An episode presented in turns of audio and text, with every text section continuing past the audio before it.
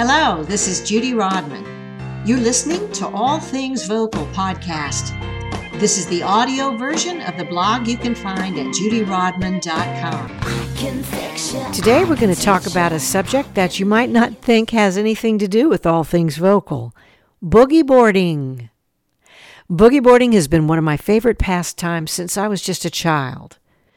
While on vacation recently, looking for the perfect wave to catch, it hit me that there's a lot of parallels between boogie boarding and a music career. There are a lot of lessons the ocean can teach the singer. A great ride, whether on the ocean or in music, requires, first of all, strength.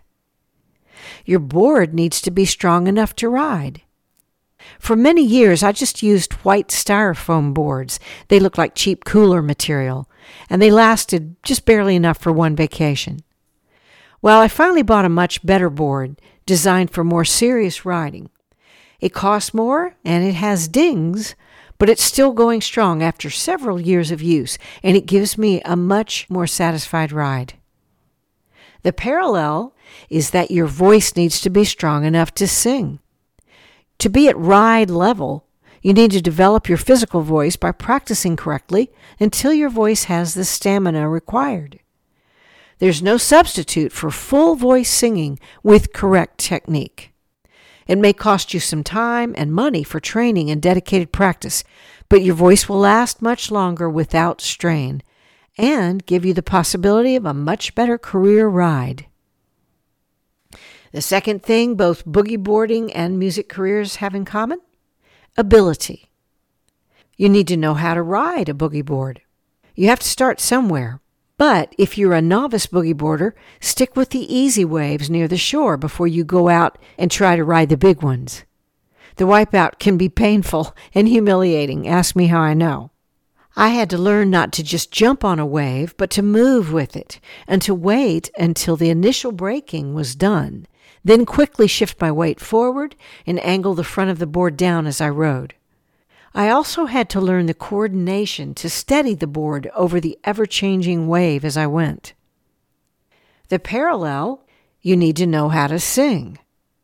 Of course, you can sing as a beginner, and the more performance experience you have, the better. But if you try to sing live or record your voice for significant career makers, hoping your performance will turn into a good career ride, you better have your chops up, as they say. YouTube is full of bad performance videos that have the power to end careers before they begin. The wipeout can be painful and humiliating. I learned and teach the fine art of balancing breath support and control, a concept I call pulling instead of pushing the voice. It's also vital to keep an open throat to connect and communicate authentically through the song. I call this combined synergistic vocal training method power, path, and performance. When you train with it, you will know how to sing. The next parallel between boogie boarding and the music career timing. You need to learn to read the ocean waves. You can't predict with certainty which waves will give you the best ride. I've jumped on some waves that jumped back on me. However, there are some indications. Catch one too soon or too late, and the wave breaks at the wrong time to ride. Catch one too small, and it won't take you very far. Catch one too big, and it can really injure you. Catch a good one just as it breaks, and you can ride all the way to shore, or, like I say, ride all the way to sand. My favorite one was the first one I caught this year. It was a triple, a high one with another one just behind it, strengthened by a sandbar, creating the third one in ideal conditions of power and forward motion. I rode it all the way to shore, actually running my board aground into sand. The parallel? You got to learn to read the music industry. There's no guarantees in the music biz. It has broken many a talented heart. But preparation, research, planning, and developing the right network of industry professionals can vastly increase your so called luck. If your music isn't what the major industry seems to be looking for, try creatively marketing and promoting your unique music another way. You could ride the industry as the next leading edge instead of just trying to mimic another artist, becoming an artist clone. The current music industry has created much wider opportunities for all ages of artists and subgenres of music to succeed in ways that were impossible not all that long ago.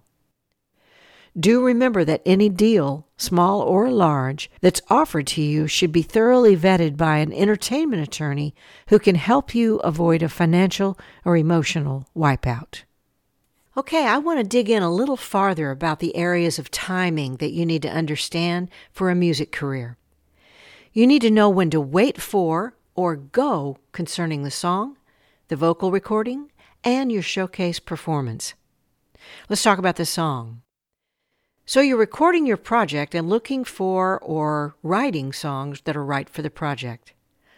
Listen to your gut and get feedback from at least one other trustworthy, informed source, such as your producer, manager, label, or entertainment attorney, as well as non industry individuals who understand the ears of your typical audience. Is each song you're considering right lyrically, melodically, and groove wise for your voice? For the type of project you're doing, for your demographics. And very importantly, is each song emotionally compelling, moving, exciting? If you're writing it, is it truly finished yet? If not, wait for it. If so, go for it. If it's not your song, don't stall. Get permissions and mechanical licenses from all writing publishing parties so you can go for it. Now let's talk about the vocal recording. Are you completely confident in your vocal ability to sing your chosen songs? Have you learned them so well you don't need lyrics? Have you done some vocal lessons to iron out any potential problems? Have you explored vocal options to use in the vocal booth, played around with vocal licks and different phrasing and all that? Have you arranged to have your vocals produced by someone you trust that can get the best out of you? Are you in good health physically? Are you mentally strong? Do you know specific techniques for singing in the studio? I have a course on that that you might want to look at. if not, wait for it. If so, get that studio booked and the producer and go for it. And let's talk about the showcase performance now. After the project's recorded, mixed, and mastered, there comes a time for its debut performance. There is often a significant performance set up to which music industry professionals are invited with the hope that the artist's career will somehow be furthered. This can be a public show or a private invitation only performance. In either case, I would suggest you consider it a showcase performance. Sometimes this event is called a record release party, in which the project is either played from the finished recording or performed live. For a showcase performance, it's wise to rehearse more and spend money and time on flyers, table decorations, food, other accoutrements, and take pains to make sure you're looking and sounding like the artist you want them to experience. This performance should be your personal best. It's also wise to make sure you invite the right people for your business goals and that those people are actually coming. Too many times, artists spend so much money, effort, and spirit on a showcase where no industry professionals and label representatives show up. Unless you're rehearsed and know who is really coming, wait for it. If you're ready and you can get multiple confirmations that they are coming, then go for it and don't look back. You may well ride that wave all the way to glory. And the last parallel I want to give you today between boogie boarding and a music career enjoy the ride. Too much concentration on the next wave keeps me from enjoying the ocean I'm in. Boogie boarding gets me out into the ocean, makes me breathe deeper, puts me in the sun that feeds my mind and spirit. And it's not just about the perfect wave. It's about the joy of the whole process and the reality of riding. The parallel, worrying about the music business too much, keeps me from enjoying making music. Making music is always a ride. It feeds the soul, connects us to people, and gives our voices meaning. If you catch a ride in the music biz, large or small, don't forget to be joyfully present with the music you're making. That's the only way to make it a truly great ride. I hope you've enjoyed this edition of All Things Vocal. If you have, please leave me a review wherever you listen to this podcast.